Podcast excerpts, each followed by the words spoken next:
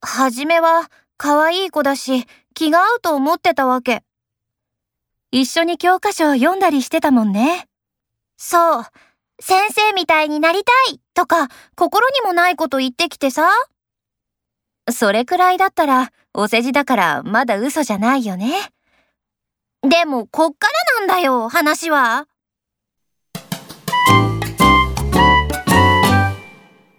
来週から総務部だけど、うまくやっていけるかな。心配だよ。心配ないって。どこに行っても自分と気が合う人は必ずいるからさ。